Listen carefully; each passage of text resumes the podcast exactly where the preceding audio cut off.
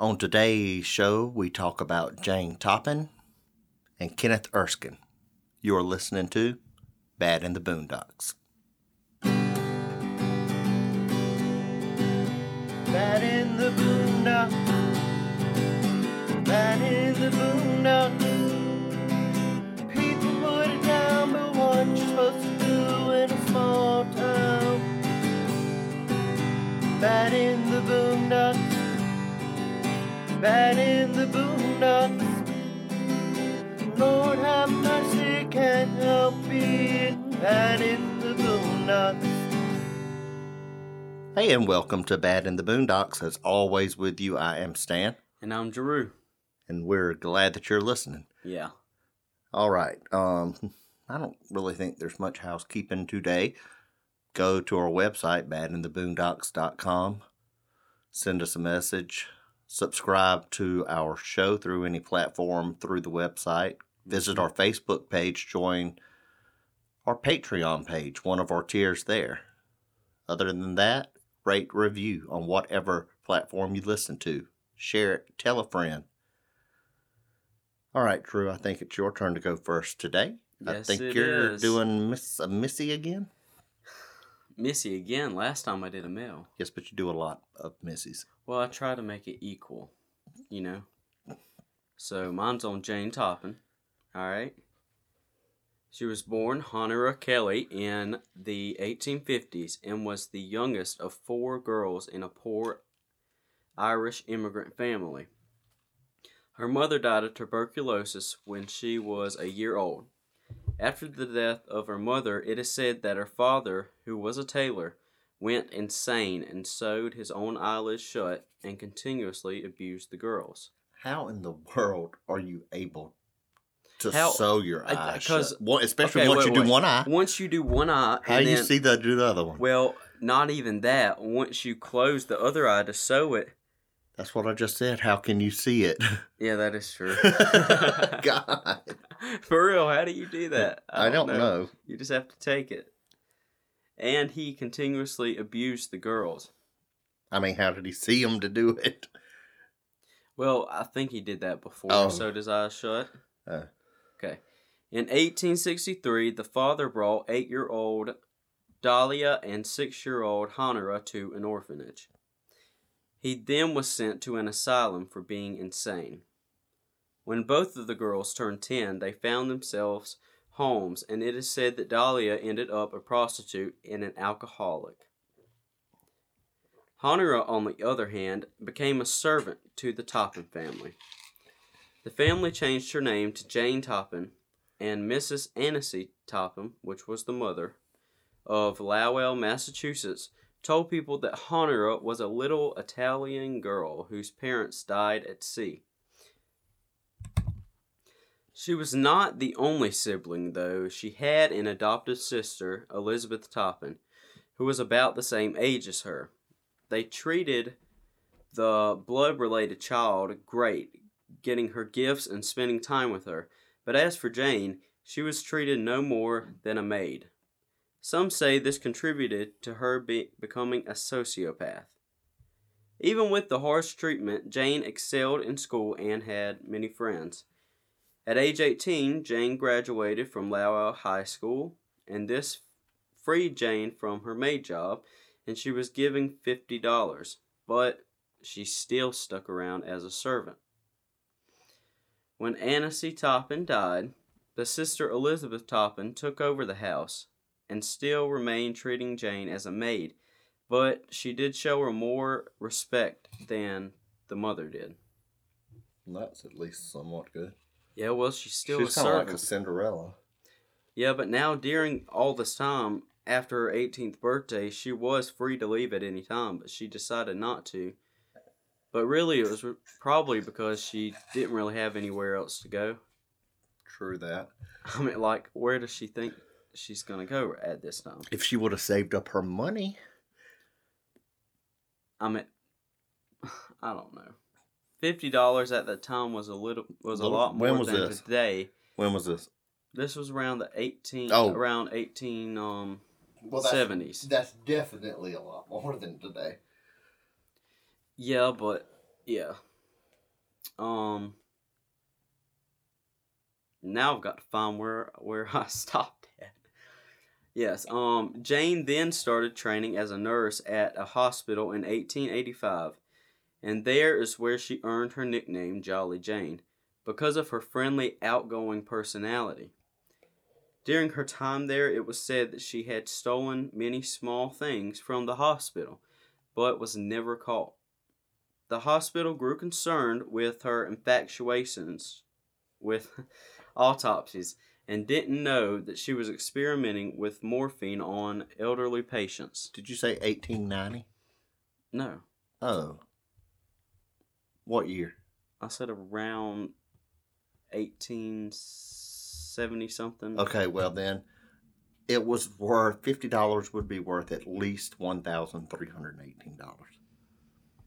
Dang, she I mean she could have gotten out and bought herself a An apartment cheap apartment. Yeah, cheap apartment. That would have actually worked great.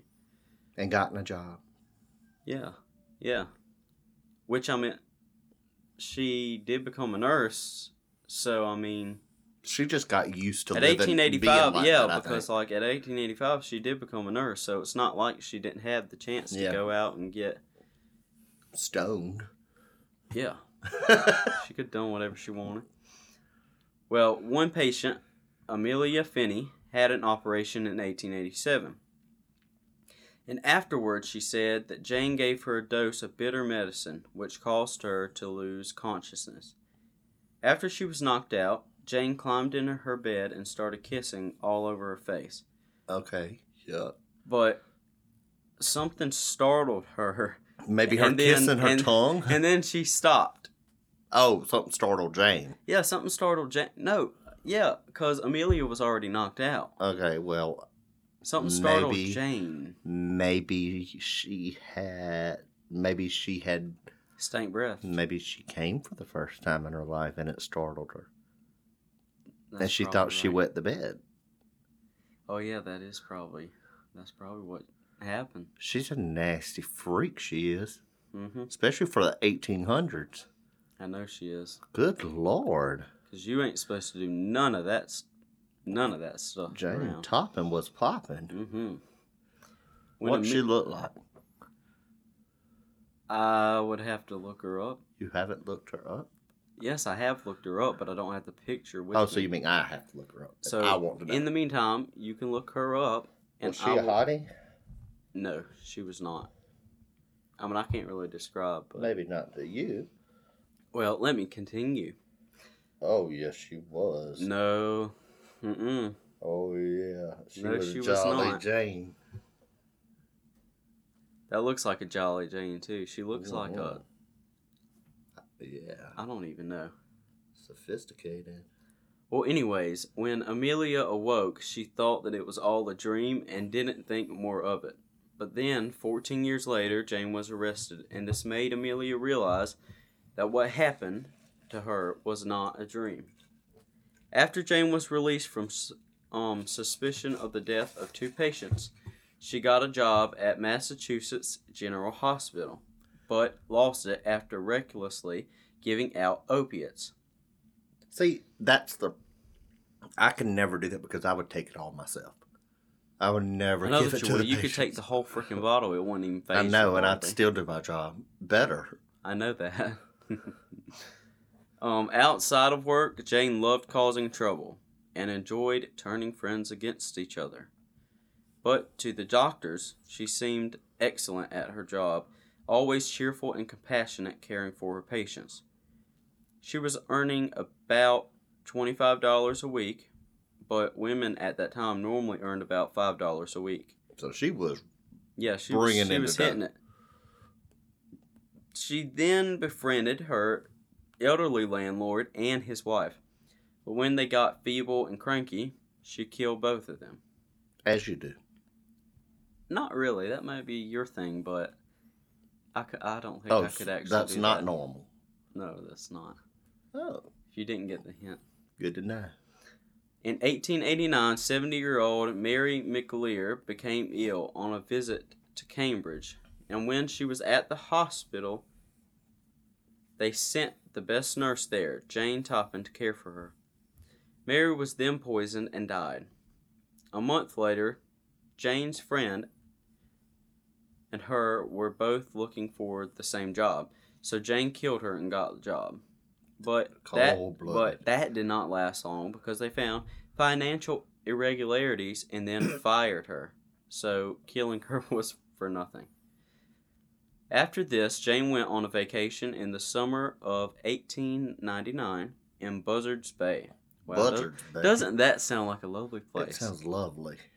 I thought so too. Did you really think that too? No, not really. There she met her foster sister, Elizabeth Brigham. Elizabeth offered suffer. Bring them what? I, it's. Shut your mouth. Get out. Bring them. Bring them on.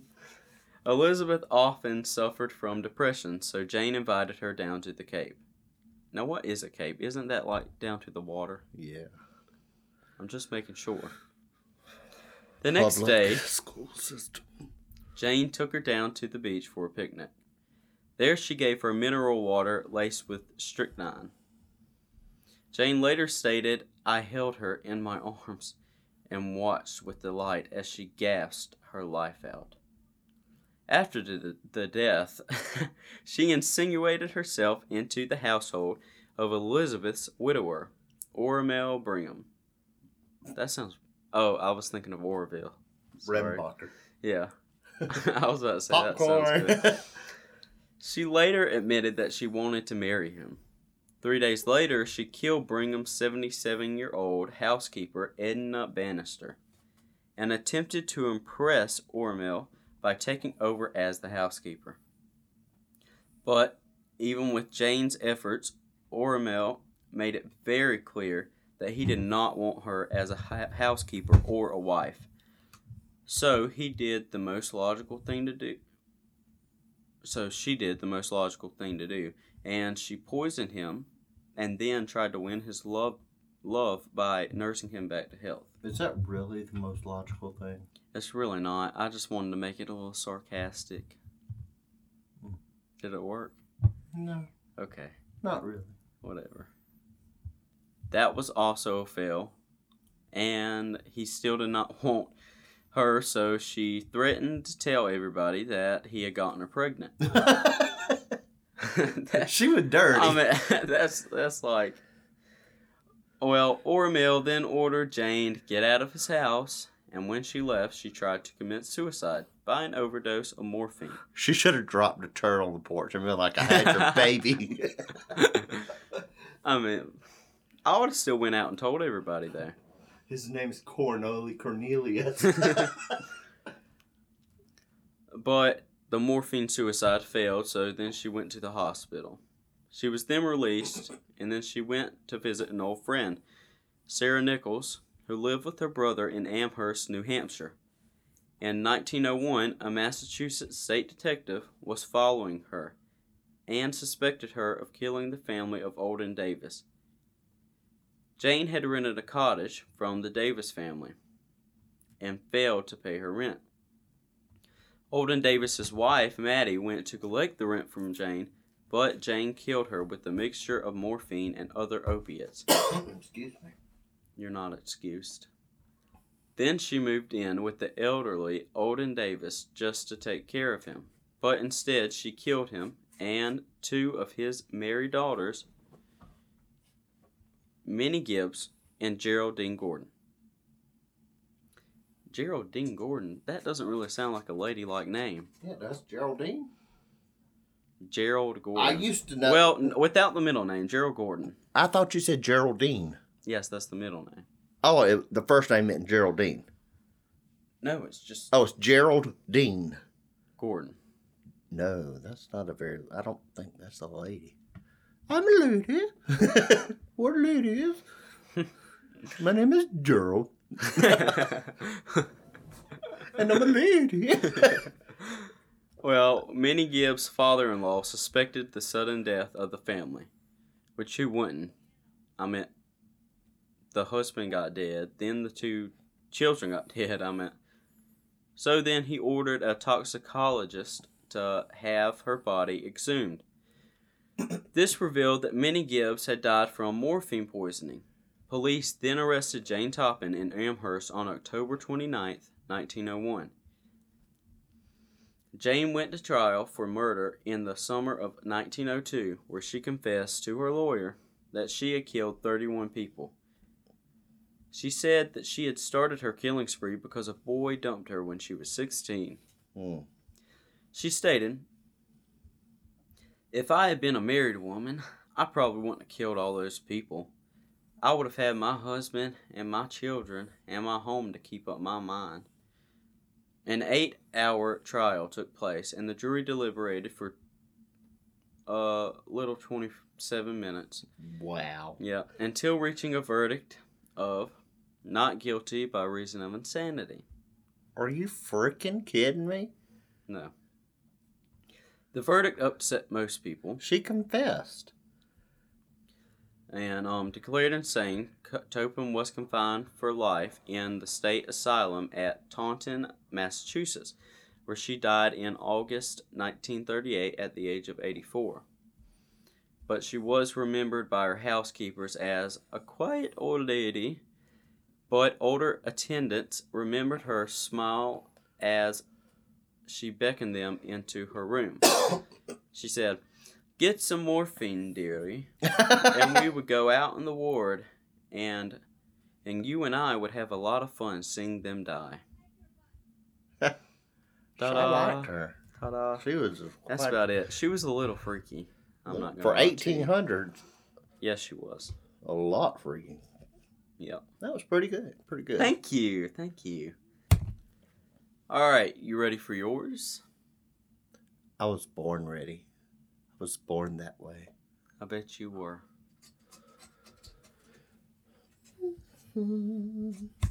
We have a babysitter for Tucker the podcasting dog today that is not a really good babysitter Yeah, they're not doing a very good job. because he's outside the door crying. If you didn't hear it, but All right. Well, I am, as I said, doing Kenneth Erskine. really. Yep. Never heard of it. No, usually haven't heard of the ones I do. No. Of course, I'm in the London area. Do I need to do the London accent? Hello, dearie. I'm Oh. That's what not the how they crap talk. was that? That's Now, that was garbage. That's not. That was absolute garbage. I can only do Australian though. I can't do British anymore. Okay. The London Borough of Stockwell The London Borough of Stockwell. No, that's just Scottish. Never mind. You can continue because that was awful. The London Borough of Stockwell, South London, is a favored place for elderly folk to retire to. In the summer months of 1986, however, a serial killer known as the Stockwell Strangler began a reign of terror amongst this community, leaving seven people dead and a further four suspected of being victims. The murder started with the death of 78 year old Nancy Emms, found dead in bed in her unkempt basement flat in West Hill Road, Wandsworth, on the 9th of April in 1986. At first, the cause of death was thought to be of natural causes, as Nancy was found lying in her bed with no obvious marks on her body. A doctor called to the scene, thought she had been dead about three days, and signed a death certificate certifying natural causes. It was only when Nancy's home help, who had found the body, noticed that a portable TV set was missing that police were called in. Wow. now, You have- can just listen. now have you said during what time this was? I did. I've said it actually in one sentence. I said it twice. Oh, sorry. 1986. All right, Th- that's not too long ago. No, it's not. All right, cool, Continuing. Cool. Go, go, go, go, go, go. A post mortem revealed that Nancy had been strangled by bare hands. There was also heavy bruising to her chest, suggesting that her killer had kneeled on her whilst he throttled her. Wow. The killer had left virtually no signs of a break in. But police forensic scientists found one minute clue. Minute. You know what it You was? Had to throw that in there, huh? You know what it was? Um. Wait a second. A cum stain. No. A short Afro Caribbean head hair. Are On a bed sheet. serious? oh my gosh. Sounds like a nappy. Yeah. On June 9th, 1986, the body of 67 year old widow, Mrs. Janet Cockett, was found in her flat on the Don't you over. laugh. Don't you do it. Cockett. Oh, you want to Miss Cockett? In her flat on the Overton Estate, Stockwell, South London. Detectives were immediately aware that this was a murder. They were dealing with Miss Cockett had been savagely and sexually assaulted and had two fractured ribs as a result of someone kneeling on her chest. oh my gosh. Her nightdress had been ripped off of her, then folded up neatly and placed on a bedside chair. And detectives noticed another bizarre feature. Do you know what it is? That they took the time to sit there and No. fold the clothes No. up neatly? I said another one.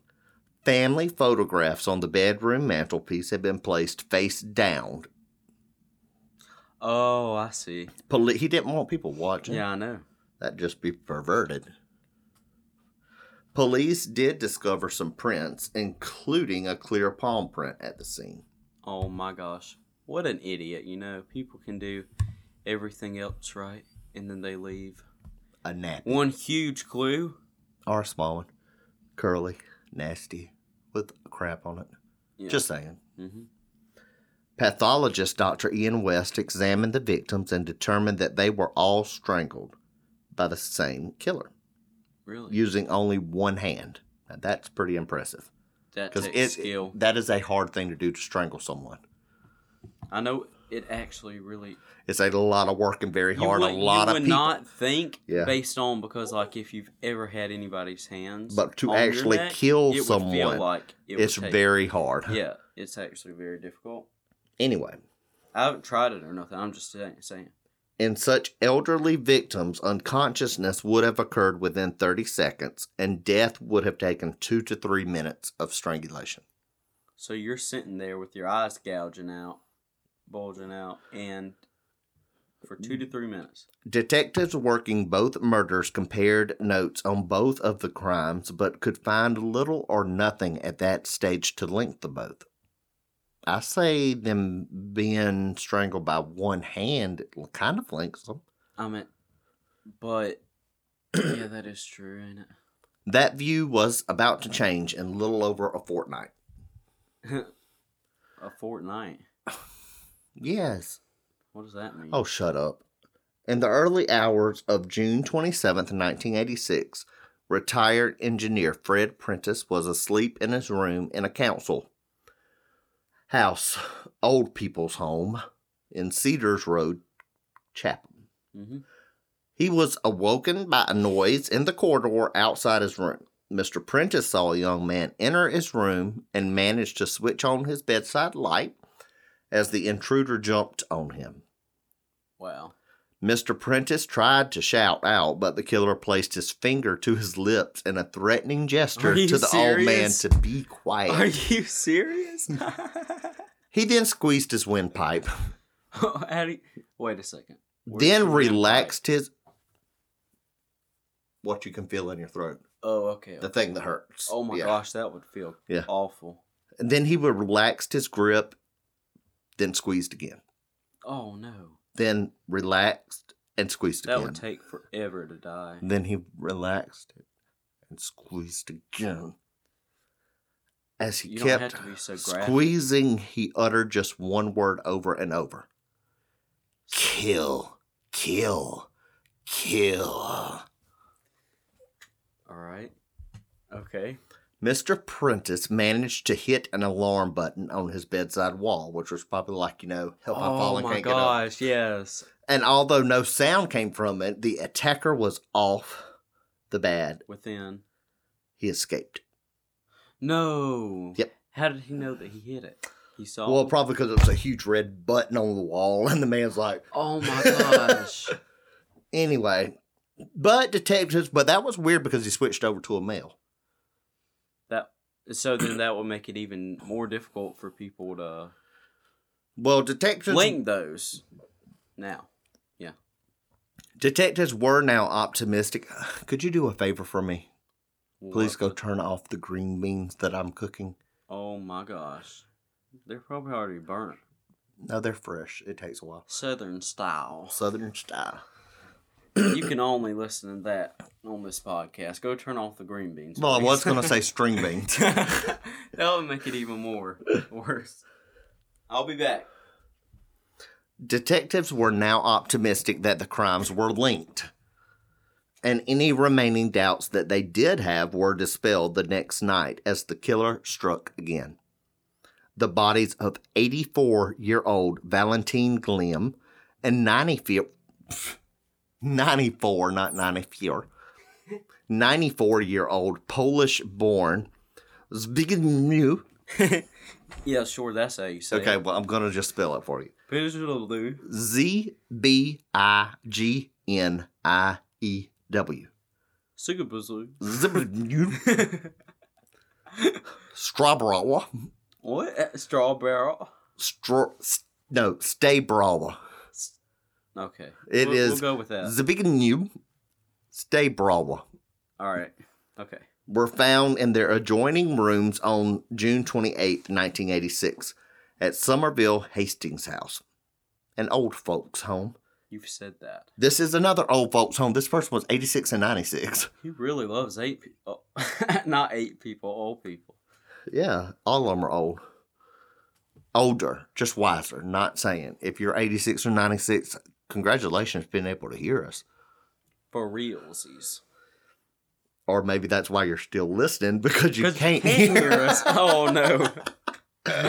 anyway, both men had been manually strangled and sexually assaulted. Yuck. This is mighty weird. Ugh. Why are you saying ugh? It's just old? Yeah, but he's younger. I don't know how old he is. Okay, whatever. Maybe he's Continue. 106. Oh shoot. Then that'd be good for him. I know. He'd be like, I got some a young young fella." stuff tonight. He'd be up at the house, but like, you don't know what I got for me tonight. the intruder had been spotted by alert night duty staff, but he vanished before the police arrived. of course. The entrance was once again determined as an open window. Have you always noticed that almost all criminals, whenever they go to the house or anywhere that they think that they're going to be, they're never there. Yeah. What made this horrific crime even more chilling was the discovery of a used flannel and an electric shaver.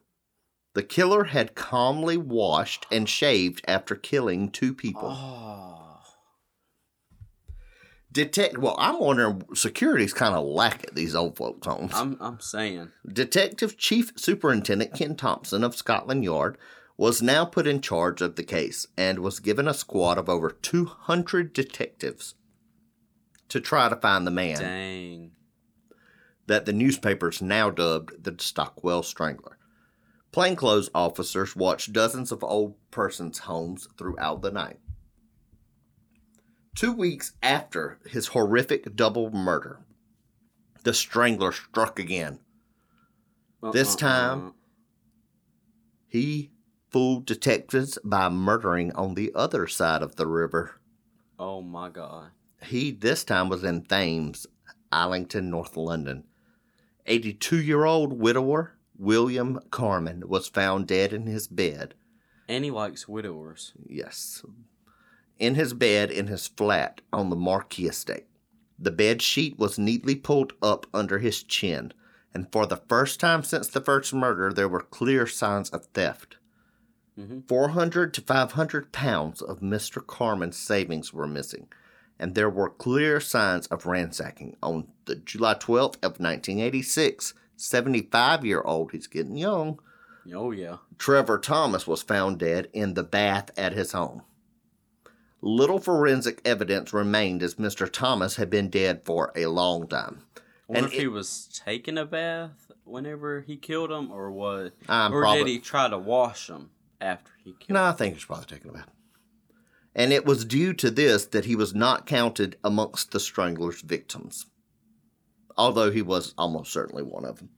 On July 20th of 1986, the body of 74-year-old William Downs was found in his flat on the Overton estate in Stockwell. He had been strangled in familiar fashion, Mhm. and police were able to pick up an excellent new lead from the murder scene. On the garden gate and off the kitchen wall, they were able to lift a clear set of the killer's palm prints. So they have a clear palm print. And they had some prints at another They crime had prints at the other place. Yes, they had a nappy, and a little nappy hair. Remember, they had the nappy This hair. was yes, and they had the nap. That is so much evidence. and today they would have had been like that and have found them. One would think But I mean, that's not longer that long ago. They Yes, but but DNA. I mean, which we haven't. Even, they had, didn't have DNA, but I'm sure there was DNA. But that wasn't. It was just right there. But one would think that it would be a formality to match the prints with ones already on file at Scotland Yard. you had to type that because there's no way that you would say formality in a normal sentence. Well, but you mean like common sense? It would make sense. one would, to- yeah, Yes. yeah, formality I'll act that like is normal, Yes. right? But in 1986, fingerprints had already been on computers. They were, didn't have to look through a book anymore. Exactly. Right. So, guess what? The process of transferring palm prints had not even started yet. No. Nope. So you can't match them. Nope. Oh Detectives had a staggering 4 million files to work through. What? And today you just hit the button and then it does Right, and it's like- scan, scan. Yeah, for real. Match. You ever watch CSI shows? Yeah, you exactly how know that's fact. That's total fact there. Oh yeah, that's how it actually. Yeah, it takes like two minutes to do DNA tests. Yeah, right. no, on there it's like a few seconds. I know. Done. But by concentrating on London based burglars and petty crooks, they were able to reduce this job to a little bit of a more manageable size. Three Wow. months of searching paid off. After three months, detectives were able to match the prints found at the crime scenes to those of Kenneth Erskine, Finally, a small time co- crook. Small time crook small time cock. who had a long record of arrests for burglary and minor offenses. hmm However, police did not know where to find Erskine, and it was while they were searching for him that he killed his last victim. 80 year old Florence Tisdall was found in her upmarket apartment at Ranelagh Gardens close to Putney Bridge on the July 24th of 1986. She had spent the previous day watching the televised wedding of the Duke and Duchess of York and had even had her hair done specially for the event. She was found the next day manually strangled, sexually assaulted, broken ribs, where the killer had kneeled on her chest. Oh my gosh, that's not very. Sound fair. familiar? She did all of that. She had fixed ready. her hair. She had her hair did. Yeah, she did. That hair did. She, and then she just got Her nails, her pedicure, her hair did. her hair. God. The police search for Erskine intensified. Um, intensified. But as he was a drifter with no permanent address, they were reduced to searching through the hundreds of squats and hostels in South London. The fact that Erskine was on a killing spree and could kill again at any time made them move quickly. Their big break came when they discovered that Erskine was claiming unemployment benefits from the Department of Social Security office in Southwark. That's cool. And he was due to collect his next check on July the 28th. A team of detectives kept watch on the building, and Erskine turned up right on time to collect his money. Wow. And as he stood in line, detectives clicked handcuffs onto his wrist and said, Surprise! I bet you they. Erskine did. did not struggle, and there were the end. The reign of the Stockwell Strangler was at an end. Mhm. It was when detectives began to question Erskine that they realized that they had an uphill struggle on their hands. Erskine spent the majority of his hours of questioning giggling, staring out the window, or masturbating. Oh my god! And they have that. they basically have to have his. No, they don't. He was clearly a disturbed individual, Yeah. but he was not a complete fool. He They was just feeling kind of horny. In his possession, I wonder if he did all three at the same time giggled, masturbated, and looked out the window. It's not that hard to do. I mean, Okay, sorry, I don't masturbate that much. I haven't. I'm not. I have Anyway, done- anyway, anyway, he was clearly a disturbed individual, but was not a complete fool. In his possession, detectives found details of 10 bank and building society accounts that Erskine opened to hide the proceeds of his burglaries. Wow. That takes a little thinking to do. I know, but he. They could just go look there and find all the. Detectives noted that he had paid in nearly 3,000 pounds during his killing spree, but he was still getting unemployment benefits.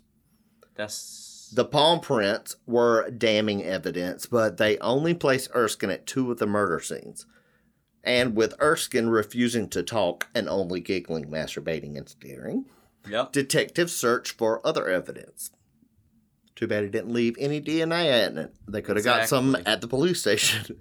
For real. Fred Prentice willingly attended an identity parade at Clapham Police Station and picked Erskine out of the lineup without a second's hesitation.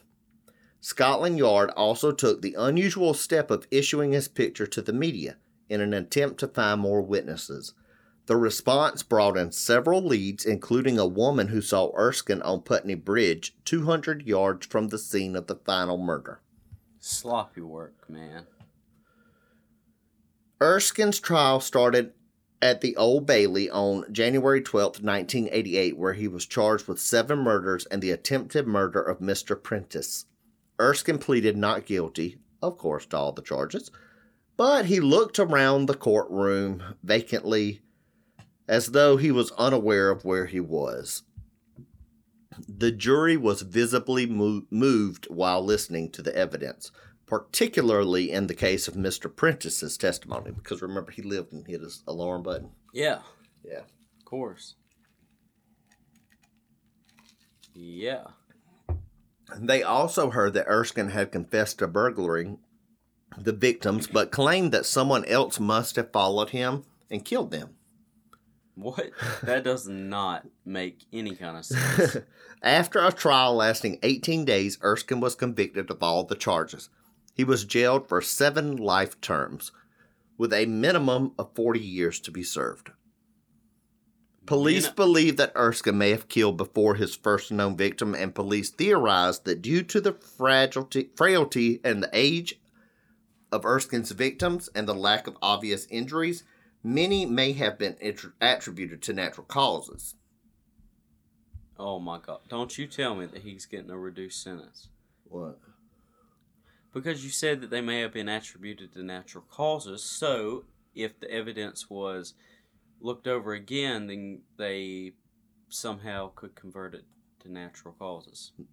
No, that's saying that he probably killed more. But since the people Oh, were so okay, old okay, that he killed and frail, it would look like natural causes. So they probably didn't Oh. catch him on as many. I see where No, he's in prison. I see where you're going with Yeah, that. I'm I'm gone. I'm done. You're done? Yeah, he, he Oh. got convicted. Cool. God, were you not listening? Touche. Do you know what that means? I'm agreeing with you.